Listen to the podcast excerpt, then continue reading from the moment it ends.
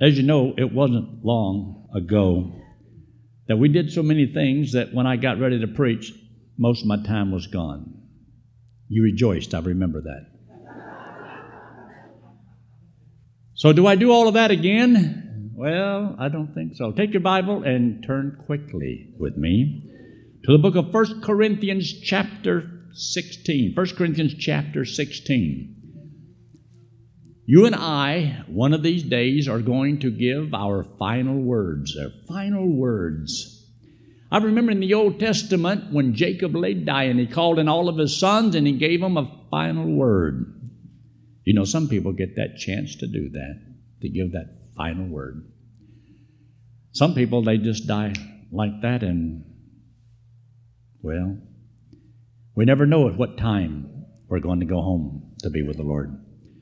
But I wanted to give you something that the apostle, Paul, that wrote most of the church epistles, what he said toward the end of them, as though it might be the last time he ever wrote them a letter. But I want you to look there in 1 Corinthians in chapter 16. Look in verse 13. He says, Watch ye, stand fast in the faith, quit you like men. Quit you like men. Quit like men, because men don't quit. At the camp, we had the tug of war. John John tried to encourage every one of them don't worry about the water, don't worry about the mud. Now, of course, he wasn't going in it. But it says you hang on to that rope and you don't let go and you fight with every ounce that you've got. And even when they start pulling you in, you just keep fighting. You fight all the way through. And buddy, some of those kids literally did. I thought they was going to drown as they went through the mud. I was just glad none of their heads were under the water. Or John John would have said, Hang on, hang on, you only got one hour to go under there. But the key was learn to fight, learn to struggle, learn to give it all that you have. And as men, this is what we ought to do. He says this be strong. Be strong. Wouldn't it be wonderful if all of God's children were strong in the Lord, in the spiritual warfare? That the devil couldn't stop you. Nobody could stop you. You made up your mind, you're going to fight to the finish. And we've only got a little bit, maybe a little bit further to go. Most people quit right before victory. You may be down right now, but you're not out. Always get up and keep struggling and fighting. When I mean say that, it means just don't quit and give it, don't give up on God. You do all that you can, trust in the Lord to do all that God can do, because there's things God will do that you can't do. But He won't do for you what you can do. Remember that. And he makes this statement here in verse 14 let all of your things be done with love or with charity. Look in this verse here. I want you to see this because it's so important in verse 16, that ye submit yourselves unto such, and to every one that helpeth with us and laboreth. See, we always try to make sure that people understand salvation is free. It's a gift. You don't have to labor. You don't have to work. You don't have to struggle. You have to do anything. Why? Christ did all the work.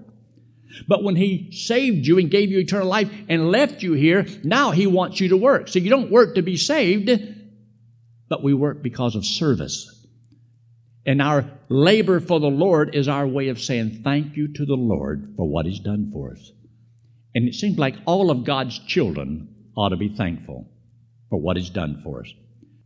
And notice what He says there in verse 18 For they have, and get this, refreshed my spirit and yours.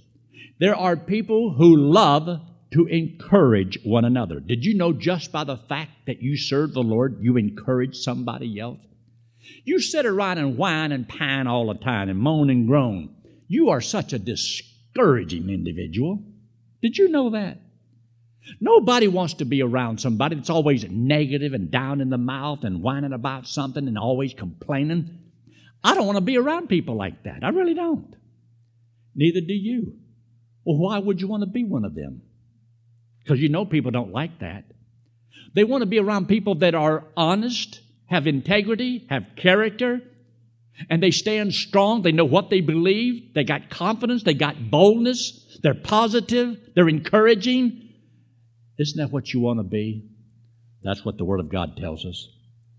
And so as you go down through here, it makes these simple little things toward the end of the book. T- take your Bible, look in Second Corinthians, Second Corinthians in chapter 13. 2 Corinthians chapter 13, and look there in verse 11.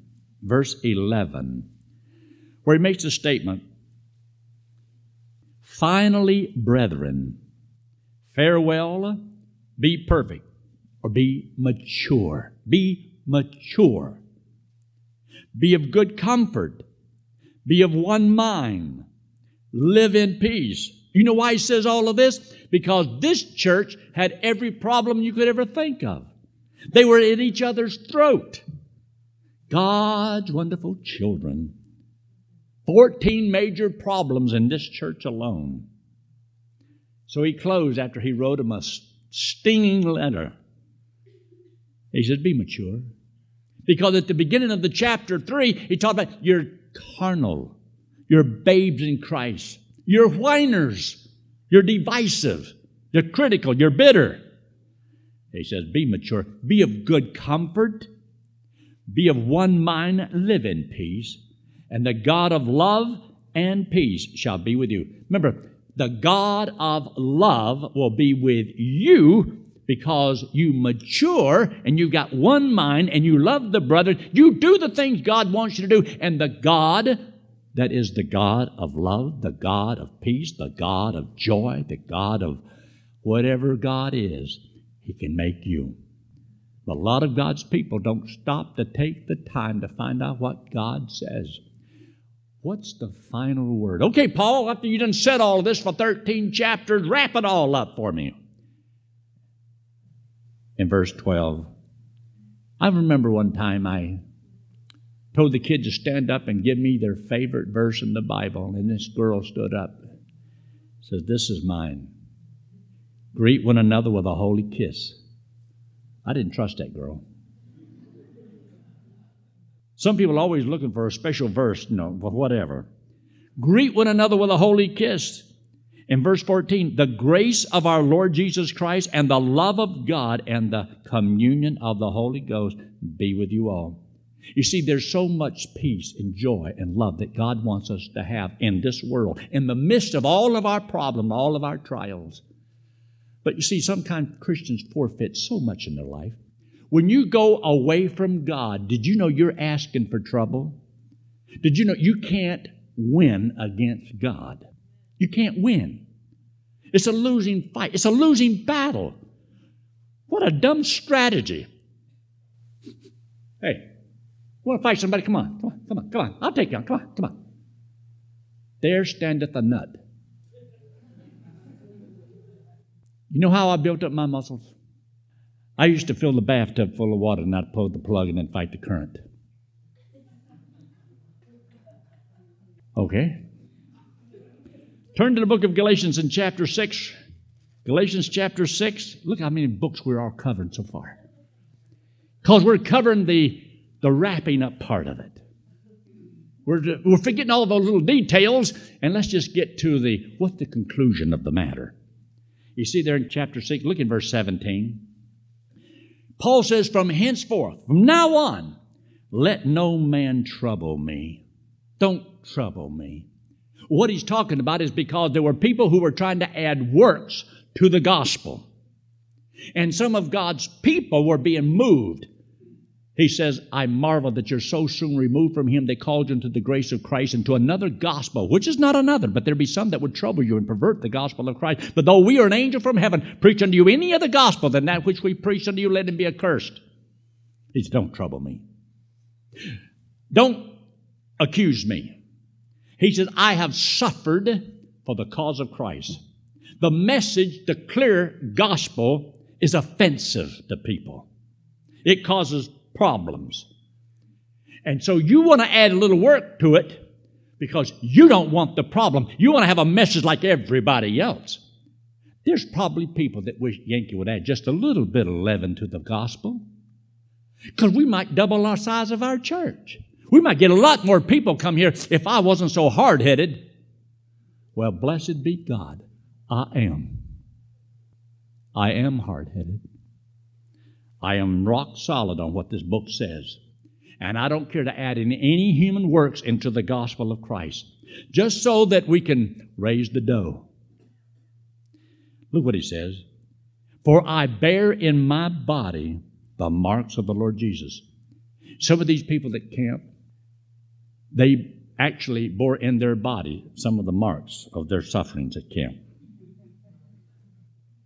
I mean, some of them got scant knees and some of them banged up their feet. I think little Michael Arroyo had a, a scar above his eye, chasing some girl, I think. I don't know. No, that's not true. But we had a lot of fun, but there was a, a few little bumps and bruises along the way. But then that's what life is all about. You're trying to teach people these things. I told them how that they had this one little ledge on this here tree. You stand there and you cross your hand and you got to face the tree and you got to fall backwards into the arms of your teammates and trust them to catch you. I wouldn't do it. I told them, I'm not going to do that. Because I just know that there's somebody who would just love to see the preacher fall. So it is a great step of faith just to fall back. I remember one time Lee Stanford was at our church. Dr. Stanford's son. He was speaking for him. And he had his wife come up on the platform. And he had her stand there. And he went behind her. He says, Now, honey, I'm going to demonstrate faith to the audience. I'm going to stand behind you. You don't know how far back I am, but I'm going to catch you. All I want you to do is just close your eyes and fall backwards. She says, Not on your life.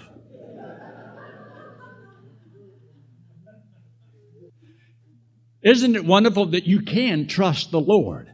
Because you know He won't fail you. Look at Ephesians, the book of Ephesians, chapter 6. Ephesians chapter 6. And look at verse 21. Verse 21. You didn't know this, but the Apostle Paul had affairs. Now, when we say that today, it don't sound good. But look what Paul says here in Ephesians chapter 6, verse 21. But that ye also may know my affairs and how I do. And Tychicus, he says, a beloved brother and faithful minister in the Lord shall make known to you all things. In other words, Paul says, I want you to know what I've been going through. Sometimes it's good for people to know hey, you're not the only one. You remember the story of Elijah? He says, I'm the only one left. Nobody's left to serve you but little old me. And that woman Jezebel scares me to death. I'm just going to go out here under the juniper tree and I just want to die. And the Lord says, Why don't you shut up? That's in the Hebrew. Says, I've got 7,000 that haven't bowed the knee to Baal. You're not alone. You're not the only one. You ever think nobody knows the Lord but me? Nobody serves the Lord like I do. Yeah, maybe they shouldn't. But he makes this statement here in verse 22 Whom I have sent unto you for the same purpose. A purpose. Get this, you ought to underline this in your Bible. That you might know our affairs, and that he might comfort your hearts. From me to you. I want you to know what I'm going through, what I'm facing, what I have to go through in my life. But he wants to come there and he wants to comfort you also. So it says in verse 23 Peace be to the brethren, love with faith from God the Father and the Lord Jesus Christ. Why will you always have to tell God's people about having peace and grace and love and joy? because sometimes that's the last thing we have. People are not yielded to the Lord as they should be. Do you know that those are the things that describe the character of God? Because they are the fruit of the Holy Spirit. And the fruit of the Holy Spirit is not plural, it's singular. If you get one, you'll get them all. If you get one of them, you'll get them all. It's amazing how it works. But now, notice, in the book of Philippians, turn over there to the book of Philippians and look there in chapter 4, Philippians chapter 4, but look in verse 1. He says, Therefore, my brethren, dearly beloved and longed for, my joy and my crown. You often wonder, well, when I get to heaven, God's going to give me a crown. I wonder what the crown's going to look like. You know, the crown may be some of those people that you led to Christ. I don't know how it's going to work. I really don't know. The Bible talks about five different crowns. I can't. I only got one head. I'm going to wear five crowns. I don't know. There might be a way that God talked about it. He says, And every man shall receive praise, honor, and glory. Well, that could be three crowns. To crown you with praise, to crown you with honor, to crown you with glory. Because, see, down here, you may give up a lot of that for the cause of Christ. Everybody wants something. Everybody want to be something, do something, achieve some great thing. Everybody to know who you are and what you've done. But you may have to become a dedicated nobody for the cross and be behind the scenes. Let me just mention this to you. I'm in the limelight all the time. But did you know if it wasn't for my wife, I couldn't do what I do? She works behind the scenes. When they had to go to the emergency room, my wife goes to the nursing. She goes too. When they have to stay up late at night, I don't care who it is, she, she'll be up late at night. She has to be up early in the morning. She, she would watch so the little kids, she'd help so that the adults could go to the meetings. I hardly ever hear her complain. She just does the job. She works behind the scenes. But there's other people that always got to have, hey, it's me. Hey, look at me. It's me. Here I'm him. No, you don't quite get it. God says if you do things for the praise of men, you have already received your reward. Ooh. Now, if you want it from God, then you have to do it for Him. But if you're doing it for yourself, do you think there's a God in heaven that knows the difference? He knows. He knows your heart. That's why if you do it for Him, it'll be real. You do it for yourself, it'll be hypocrisy, it'll be a show. So keep that in mind. And then I want you to see this verse. Look over in verse 13. In verse 13, he makes the statement, I can do all things through Christ which strengtheneth me, because whether it's a lot or a little, rich or poor, bountiful or empty, it doesn't matter. Paul says, In whatsoever state I am, I have learned to be content, because Christ strengtheneth me. So when you're really down and you don't have any money, let Christ give you the strength you need to keep going. And when you've got money, you better learn to trust the Lord instead of your money. Do you know the Lord giveth and the Lord taketh away? And you'd be surprised how fast He can take it away. And so He makes a statement here, and I want you to see that. Look in verse 18. He says, But I have all and abound. I am full having received of Epaphroditus the things which were sent from you. So there was something at the church there in Philippi. They had sent an offering, they had sent some monetary goods to meet Paul's needs. You see, when he makes a statement in Philippians in chapter 1 and verse 6, look at that real quick. Being confident of this very thing, that he which hath begun a good work in you will perform until the day of Jesus Christ. You see, the people here, they were giving to meet the necessity of the Apostle Paul to carry on his work. And he says, I am confident God will keep performing through you. And so as you read the chapter, talking about, I want fruit that will abound to your account. And to these people, he had made this statement Yet you're the ones that he says there in verse 19, but my God shall supply all of your need. Why? Because you are supplying my need. Did you know you can become so stingy and you're afraid of investing in the Lord's work? You're afraid to give well, I got to pay this and I got to pay this and I got to pay that. Did you know that you'll have more if you learn the art of giving? If you'll learn to be a channel of blessing? Remember the little illustration I gave you one time? I prayed to God and God gave. And I shared. And God gave, and I shared. And God gave, and I, well, and God gave, and I, and God, God, right here. Eh, you got this. You thief. God didn't give things to us to hoard, but to love and to care and to share. And if you will be a channel of blessings, you'll continue to receive. But you'd be surprised how much has been taken away from God's people because they stop trusting God. They become afraid. There's a verse in the Bible, in the book of Job, where Job says, That which I have feared has come upon me. And you're afraid, I'm afraid I'm going to lose it, so I become stingy. No, it's when you begin to sow. If you sow sparingly, you will reap sparingly. If you sow bountifully, you'll reap bountifully. See, it all depends on how much confidence and trust do you have in the how mature are you. So that's why he's talking about let's be mature. Now, take your Bible and turn there to the book of uh, Colossians. Hey, we've been here before, haven't we? Colossians in chapter 4.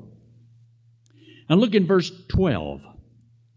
Colossians chapter 4 and look in verse 12. I want you to see what he says about this. In verse 12, he says, Epaphras, who is one of you, a servant of Christ, saluteth you. Look at this. Always laboring fervently for you in prayers. Did you know praying is a work? Prayer is serving the Lord. Labor, prayer isn't the easiest thing in the world. It takes time and effort to read the Word of God. It takes time and effort struggling through a prayer for somebody. Because that's the most difficult time to focus and stay focused. Because your mind wanders. You see, because every time you start praying for somebody, the devil comes up and sprinkles some of this little space dust over you, make you spacey. You can't think, you can't hold your thoughts. It's a struggle, it's a war. Did you know you can accomplish more for God through prayer than any other form of work? Say, Well, I never tried that. Try it. Learn to pray. Did you know that God may be working in your life to teach you to pray because it forces you to go to Him? When He has got you at the point of despair, faith is born. And get the last part of that verse that ye may stand mature, complete in all the will of God. That's what he prayed for, and he worked at it. Fervently prayer. Prayer should not be an excuse for serving the Lord and doing other things that God wants you to do. That you should not do. But look in verse 13. For I bear him record that as he hath a great zeal for you and them that are in Laodicea and them in Hierapolis. You see, when you see the word Laodicea, it's usually a, a, a word that goes toward the book of Ephesians, the people there, the church in Ephesus. But you'll notice that you may stand, that you may stand. If there's anything that a preacher wants is his people to be able to stand against the wiles of the devil. When you hear different philosophies and so forth, you say, I know what I believe because the Word of God says blah, blah, blah, blah, blah.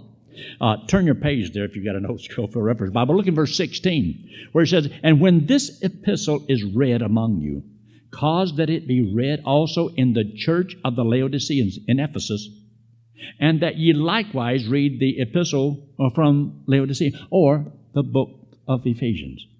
In other words, I'm sending one to you and one to you. You make sure you get their letter, and you make sure you get their letter. And they were to pray for one another and to encourage one another. Wouldn't it be neat if everybody did everything they're supposed to do? But look what he said in verse 17. And say to Archippus, he says, Take heed to the ministry which thou hast received in the Lord, that thou fulfill it. Now, stop and think for a moment. What is the ministry that God's given to you? What do you believe God wants you to do with your life? See, that's one of the reasons why you study the Bible so you can do what God wants. Because if left up to you, you'll just do whatever comes into your mind. And then after you've done lived your life, what did you accomplish? But when you do that which God wants you to do, He says, fulfill it. Do it. The little Nike commercial. Just do it. Just do it. Do what God wants you to do. Somebody had a shirt on at camp and it just had on it, just do it. I don't remember who had it, but I saw it. Now look in verse 18. The salutation by the hand of me, Paul. Remember these words right here. Remember my bonds. You see, Paul had more freedom in jail than most people do out of jail. You see, in the book of John in chapter 8, in verse 32 and 34, when he talks about if you know the truth, the truth shall make you free. But if you don't know the truth, then you believe a lie. If you believe a lie, you're captured by it. If you're captured by it, you become its servant. You become the servant of sin. When you become a servant of sin, you become a slave to sin. And majority of God's people are slaves. You're not free. You're only free when you're obedient to God. Otherwise, you become a slave to habits that you shouldn't be a slave to. You're a slave. You, because you serve it instead of serving God. You need to put God first in everything that you do. As a child of God, you ought not have anything that would deter you from being all that God wants. We're running out of time. You ain't got much time left.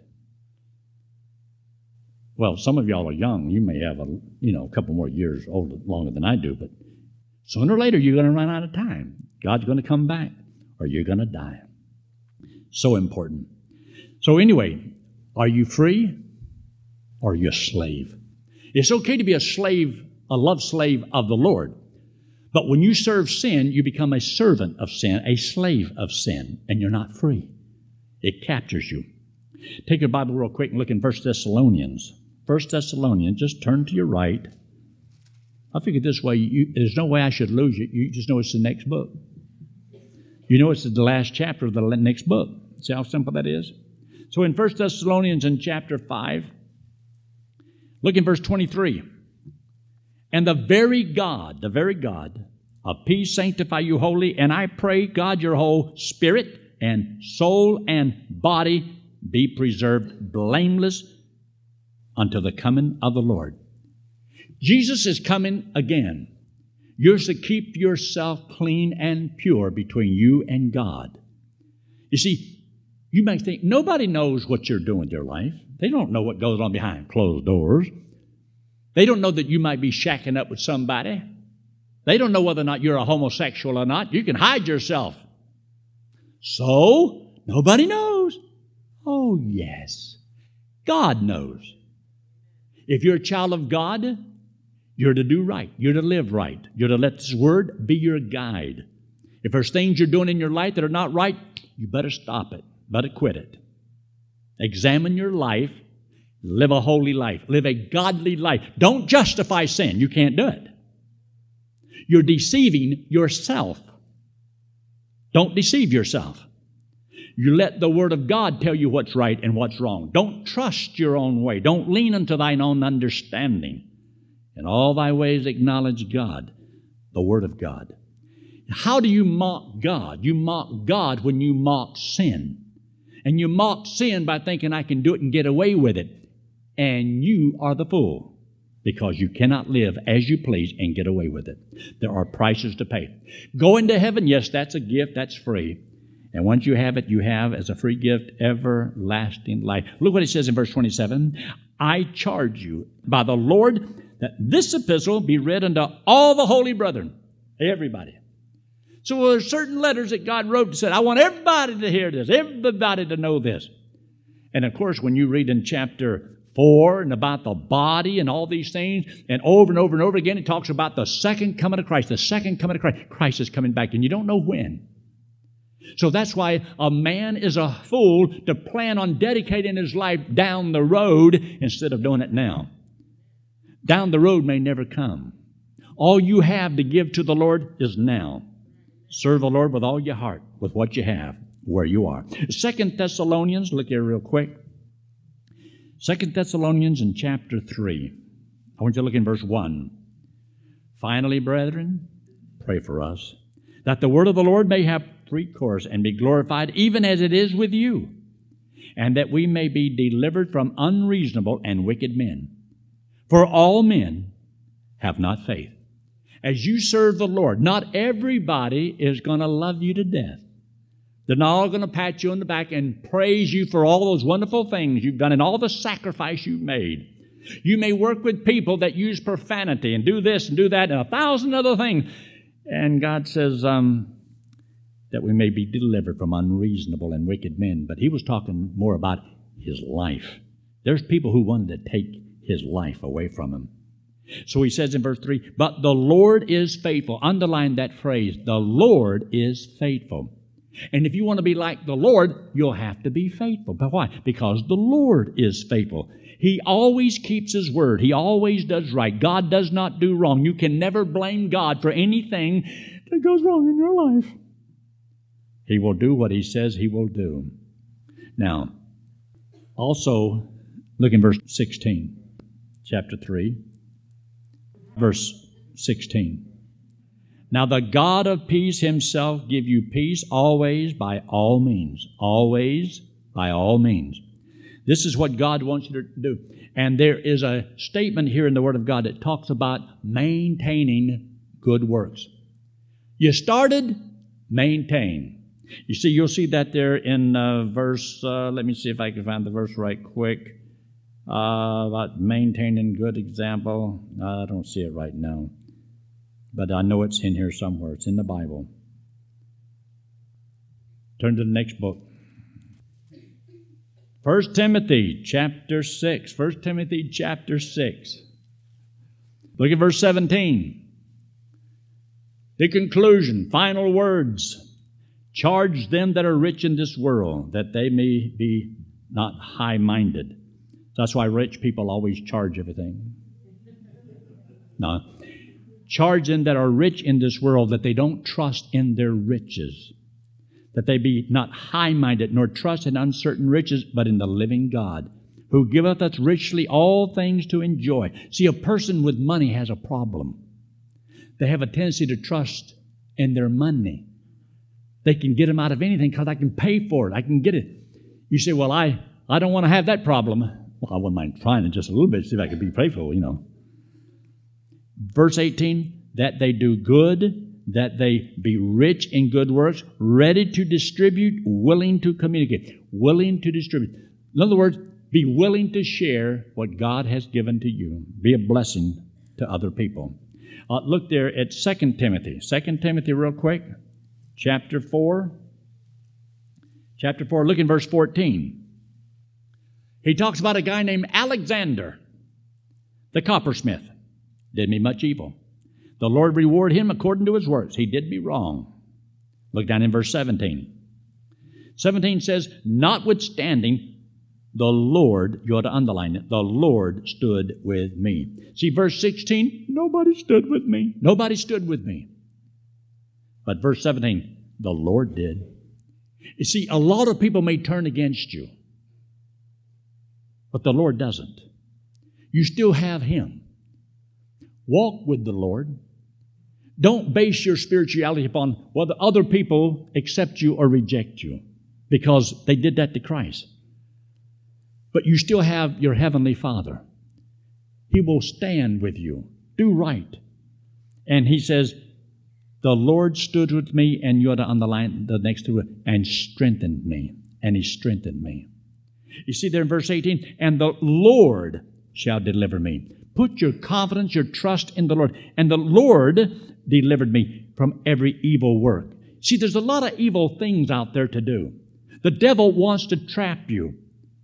But you got to make up your mind, and I'm going to serve him, serve the Lord. And he says in the last part of verse 18, and will preserve me unto his heavenly kingdom, to whom be glory forever and ever. You see, the Lord is the one who preserves you. You're not preserving yourself. He saves me, by grace. I didn't deserve it. Gives me eternal life, and He will keep me saved. He'll never cast me out, and He'll never lose me. He is with me, and if I would walk with Him, then He will keep me from a lot of evil that's in this world. There's a lot of things that a lot of people do in this life, but those things have not been a part of my life. I have no idea what it's like to have a hangover. Ain't got a clue. I don't I never have those headaches that people have. I haven't vomited out my guts. And people say, Oh, oh what a bash we had. Boy, I had such a wonderful time. Something's wrong up there. I've never had to experience that. I've never been locked up for some crime or something like that. Now, if I get locked up for the gospel, praise the Lord. So, and I know you'll you'll come and visit me. Titus, real quick. We only have 14 books to go. Titus, chapter 3. Titus chapter 3. Look in verse 8. Titus chapter 3, verse 8. This is a faithful saying, and these things I will that thou affirm constantly Thou affirm constantly. Those two words, very important. We try to get kids to dedicate their lives to the Lord. And then maybe the next year they need to rededicate their life to the Lord. To me, I would have to affirm this constantly all the time. I gave the Lord yesterday. Today, I reaffirmed it. Tomorrow, I need to do it again.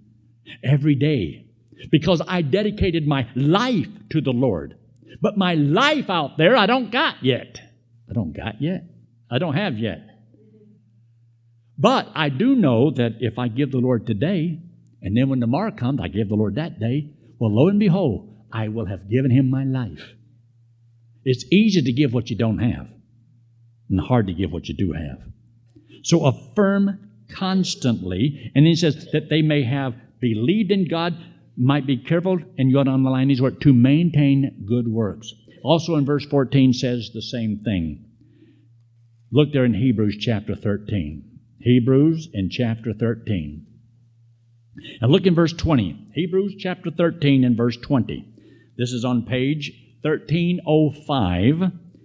And in verse 20 he says, Now the God of peace that brought again from the dead our Lord Jesus, that great shepherd of the sheep, through the blood of the everlasting covenant. See, when Christ died on the cross and shed his blood, he made a covenant, but it was an everlasting covenant. It was that he promised that when he saved you, it would last forever. His blood was incorruptible blood. It means that Jesus Christ is the living proof of payment. You go to the restaurant, you get something to eat, and they give you a receipt. Jesus and the scars in his hands and in his feet, without his blood, is my living proof of payment. He's my receipt, paid in full. And I have him forever. Devil says anything to me, here's my receipt. Why am I going to heaven? Because I got a receipt. My sins were paid in full. They're all paid in full. Now, see what he says in verse 21 make you perfect or mature in every good work, not in some areas of your life, every area of your life. To do what? To do his will. You're not here to live for you. It's not what you want, it's what God wants. If people could only understand, you will have more fun, more enjoyment out of life if you do what God wants you to do with your life. And it is so very important. You just went through 13 books in the Bible, maybe 14. Look up there. This hand represents you and me. The wallet represents sin. We all have sin on us. God, He loves us.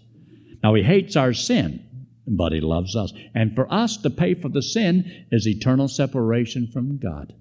But the great shepherd of the sheep, Jesus Christ, He did something for us. He came into this world and He shed His blood to pay for our sins so that we could go to heaven. Because, see, to go to heaven, you've got to be perfect, righteous as God. None of us are perfect. We're not good enough to go. One lady, she said, You mind to tell me I'm not good enough to go to heaven? I said, Yes, ma'am. That's exactly what I'm saying. A Little smart aleck. But God loves her. God loves all of us. And he says, You cannot save yourself. This hand represents Jesus Christ. He's the Lord, God in the flesh, came into the world because he loved us, hates our sin because it separates us from him. So Jesus Christ took the sin, all of it, paid for it on the cross, came back from the dead, and said, If we would believe he did it for us, he would put this payment to our account. We get to go to heaven on what Christ did. You don't earn it, you don't work for it. It's a gift. Being born into God's family is free. It's easy. Christ did all the work. So if you here and you have never trusted Christ as your Savior, well, the most important thing you can ever do is to believe on the Lord Jesus Christ. I mean, believe that when He died, He died for you. That means He paid for your sins. It means if He paid for your sins, you don't have to. You mean all those bad things? I don't have to go to heaven. Pay. You don't have to pay for none of them. Well, that don't sound right. I know. That's called grace. You don't deserve it. Let's pray, shall we? Every head bowed and every eye closed and no one looking around. Do me a favor. If you're here and you've never trusted Christ as your Savior, would you trust Him right now? Would you do that? If you will trust the Lord, I'd like to know it. So I'm going to ask in just a moment for you to raise your hand. Raising your hand does not save you. It just lets me know that what I said made sense. And you say, Preacher, that made sense to me. And this morning, I will trust Christ as my Savior. If you have already trusted the Lord, you don't have to do it again. You only have to do it one time because God cannot lie. And He said, if you trust Him, He would save you and give you eternal life. So, with his bowed and eyes closed, is there anyone at all say, Yes, preacher, that made sense to me, and I will trust Christ as my Savior? Would you just slip your hand up very quickly and put it right back down? Anyone at all? Just slip it up real quick, put it right back down. Yes, God bless you, sir. Anyone else? Just slip it up very quickly and put it right back down. Anyone else? Our Father, we thank you so much for this time together. Bless each one for being here, especially the individuals that indicated by an uplifted hand that they would trust Christ as their Savior. By doing so, you give them as a free gift everlasting life, and they can know that they're going to heaven when they die. You've been good to us. We thank you for it. Thank you, Lord, for giving us a good camp, all the good workers that we had, for all the decisions that were made. And I pray, Lord, that the people here would continue to pray fervently that God's will would be done in the lives of these people, even though they're here and they may never met Him face to face. But prayer is a work a very good work, a necessary thing. Bless us in Christ's name we pray. Amen.